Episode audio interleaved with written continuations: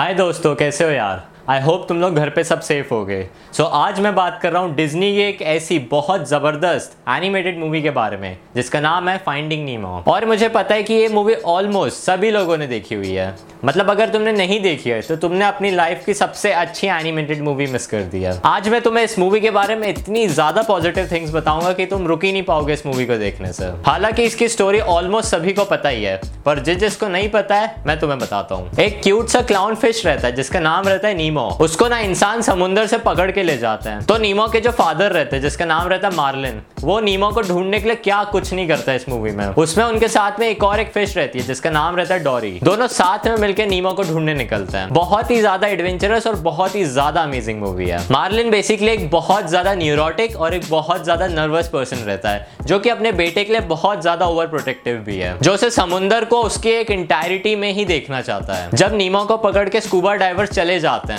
तो मार्लिन क्या कुछ नहीं करता। अपने फियर्स को तो वो एकदम छोड़ देता है और वो अपनी जान पे खेल के नीमो को बचाने जाता है। अब जब वो नीमो के सर्च में निकला हुआ है तो उसको समुंदर में बहुत सारे अलग अलग पर्सनालिटीज़ के फिशेस मिलते हैं। बहुत सारे टर्टल्स, शार्क्स एंड इतने ज़्यादा इक्वेस्टिक मछलियाँ भी रहती है जिनका कैरेक्टराइजेशन बहुत प्यारा बनाया गया है। और उसको मूवी में मिलती है डोरी, जो उसको नीमो को ढूंढने में हेल्प भी करती है। सो जितने भी ज़्यादा कैरेक्टर्स रहते हैं मूवी में और जितने भी पर्सनैलिटी के फिशेस रहती हैं, इन सबको देख के तो मार्लिन को एक चीज जरूर रियलाइज होती है कि उसने अपने आप को एज वेल एज अपनी फैमिली को एक छोटे से घर में ही रिस्ट्रिक्ट करके रखा हुआ है। उसने बाहर की दुनिया तो देखी ही नहीं है। देखो, नॉर्मली एनिमेटेड मूवीज जो होती है वो मैक्सिमम किड्स के लिए बनाई जाती है एंड वो एक बहुत ही ज्यादा सरफेस लेवल पे भी चलती है, बट ना इस मूवी की एक बहुत ज्यादा बड़ी डेप्थ है। ये मूवी हमें बेसिकली ये सिखाती है कि यार चीजों को चलाने का इस दुनिया में अपना एक अलग ही तरीका होता है एंड लोगों से डील कैसे किया जाता है इस रियल वर्ल्ड में, ये भी हमें मूवी में देखने को मिलता है। ऊपर से इतनी बड़ी एक ट्रेजेडी हो जाए किसी फैमिली के साथ तो उसमें फैमिली मेंबर्स का क्या रिएक्शन रहेगा वो भी हम रिलेट कर पाते हैं इस मूवी से। जितनी ज्यादा चार्मिंग और ब्यूटीफुल ये मूवी है, उतनी ज़्यादा हाई लेवल पे ये मूवी एक cinematic as well as visually भी अपीलिंग मूवी है। इसके कैरेक्टर्स इतने ज़्यादा क्यूट है कि मतलब मैं बचपन में मूवी देखी थी तो मुझे इन सबके स्टफ टॉयज तो ज़रूर चाहिए थे, और मैंने नीमो का एक स्टफ टॉय खरीदा भी था।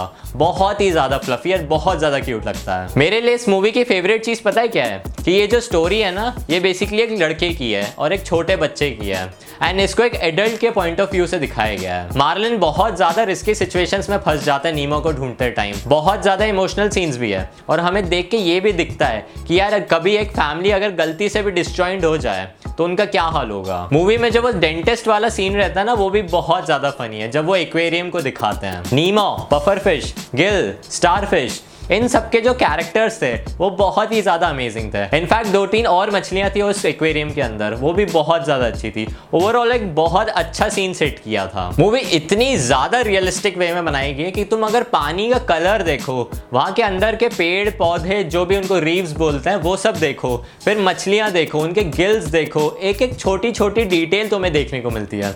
इनफैक्ट ये मूवी ऑलमोस्ट 15 से 20 साल पहले आई थी, फिर भी इतना अच्छा एनिमेशन है इस मूवी का। मैं अभी भी वंडर करता हूँ यार कि यार इतना ज़्यादा डेप्थ कैसे डाला था इन्होंने एनिमेशन में। आज भी ऐसी बहुत मूवीज़ हैं जो इतने अच्छे और डिटेल एनिमेशन को नहीं बना पाती हैं। सही में यार डिज्नी पिक्सर ने इस मूवी में बहुत अच्छी जान डाल दी है। जब वो एक्वेरियम वाला सीन चल रहा होता है ना, तो तुम खुद नोटिस करोगे कि जब एक्वेरियम रखा हुआ है उसके अंदर पानी भरा हुआ है एंड हमें जो ग्लास दिखता है वो भी बहुत ज़्यादा साफ, एंड हम अलग से डिफ्रेंशिएट कर पाते हैं कि पानी अलग है और ग्लास अलग है। मतलब सोच रहे हो कितनी ज़्यादा डिटेल्ड एनिमेशन है। फिर वो एक पेलिकन सा कोई जानवर उड़ता हुआ आ जाता है फिश टैंक के पास में। मतलब एनिमेशन के साथ साथ तुम्हारी थिंकिंग पावर यार इतनी ज़्यादा अमेजिंग। मैं यार सल्यूट करता हूँ इस मूवी को। जितने भी समुंदर वाले सीन दिखाए गए हैं ना, वो एक बहुत ही यूनिक और ब्यूटीफुल वे में क्रिएट किए गए हैं। मतलब उसको देख के हमें एक अलग ही सेंस देखने को मिलता है कि यार हर फ्रेम में एक ब्यूटी थी इस मूवी में। मूवी के साउंड इफेक्ट्स और मिक्सिंग भी बहुत ज़्यादा अच्छी थी। मतलब तुम्हें एक प्रॉपर फील आता है कि तुम खुद एक समुंदर के अंदर हो। इस मूवी का जो एडिशनल पॉइंट है वो है इसकी मिक्सिंग और म्यूजिक। मतलब यार थॉमस न्यूमन ने इसका म्यूजिक दिया है एंड वो बहुत ही ज़्यादा रियलिस्टिक लगता है। उनके म्यूजिक से ना एक बहुत प्यारा सा एसेंस निकलता है और हमें ये भी देखने को मिलता है कि कैसे फिशेस फील कर रही होंगी। मूवी बहुत ज़्यादा जॉयफुल चलती रहती है, एकदम से एक बहुत ज़्यादा हाई लेवल पे पहुंच जाती है, वो भी सिर्फ म्यूजिक की वजह से। ओवरऑल ये मूवी का म्यूजिक बहुत ज्यादा अच्छा है। इसका पूरा एक परफेक्ट बैलेंस है, मतलब तुम्हें हॉरर भी देखने मिलेगा, तुम्हें कॉमेडी तो मिल ही रही है, साथ में तुम्हें एक विजुअली अपीलिंग सुंदर सी मूवी देखने को मिलती है। परफेक्ट मास्टरपीस बनाया गया है। ऊपर से तुम्हें डॉरी और मार्लिन दोनों का पेयर अप भी बहुत ज्यादा फनी लगेगा। एंड एक कंप्लीट मामले में इस मूवी के विजुअल्स और इसके म्यूजिक एज वेल एज इसके कैरेक्टर्स सबको बैलेंस वे में बनाया गया है। बहुत सारी मूवीज ऐसी होती है यार कि वो स्टोरी पे इतना ज्यादा ध्यान दे देते हैं कि वो अपने कैरेक्टर्स को एक अच्छा डिटेल में दिखा ही नहीं पाते हैं। एंड इस मूवी में ना मुझे कोई गलती नहीं दिखती कैरेक्टर्स के मामले में, क्योंकि ना इसमें हर छोटे से और बड़े से हर कैरेक्टर को एक प्रॉपर बैक स्टोरी दी गई है। मार्लिन जो रहता है, जो नीमो का फादर रहता है, उसके साथ भी एक बहुत बड़ा ट्रॉमा चल रहा होता है, क्योंकि वो अपनी वाइफ एज वेल एज अपने सारे बच्चों को खो चुका है। सिर्फ एक नीमो ही बच जाता है, तो सोचो उस पर क्या बीत रही होगी। ये मूवी आज भी मुझे बहुत ज्यादा इमोशनल कर देती है, जितना उसने मुझे पहले किया था। फिर मार्लिन कसम खाता है कि यार जो अकेला नीमो बच गया है वो उसका हमेशा ध्यान रखेगा।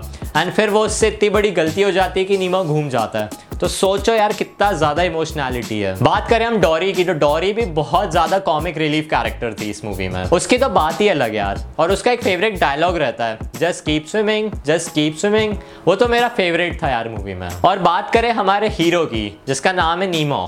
नीमो तो यार सबके लिए बहुत ज्यादा ही प्यारा है। इजिली ये मूवी बच्चों के लिए बहुत ज्यादा अच्छी मूवी है, पर एट द सेम लेवल एक बहुत ही ज्यादा डार्क कंसेप्ट पे बनाई गई है, जिसको एक बहुत ही बैलेंस वे में ब्लेंड किया गया है, जो कि यार बहुत सही चीज है। ऑल्सो इसमें एक और चीज यूनिक है जो बाकी मूवीज में हमें देखने को नहीं मिलती है, कि इसमें एक ऐसा एंग्री, जेलस या मिस्टीरियस सा विलन नहीं है। मतलब मैक्सिमम एनिमेटेड मूवीज में हमें एक विलन देखने को मिलता है जिससे हीरो एंड में लड़ता है। इसका कोई ऐसा कंसेप्ट नहीं है, इसका अपना अलग ही एक थीम है, जो कि बहुत ज्यादा डिफरेंट बनाता है इसको अलग एनिमेटेड मूवीज से। अगर फुल कंटेक्स्ट में इस मूवी की बात करूँ, सो ये एक बहुत ज्यादा ओवर एंथुसियास्टिक, गॉर्जियस और एक बहुत ज्यादा थॉट प्रोवोकिंग मूवी है, जिसको तुम्हें मिस तो बिल्कुल नहीं करना चाहिए।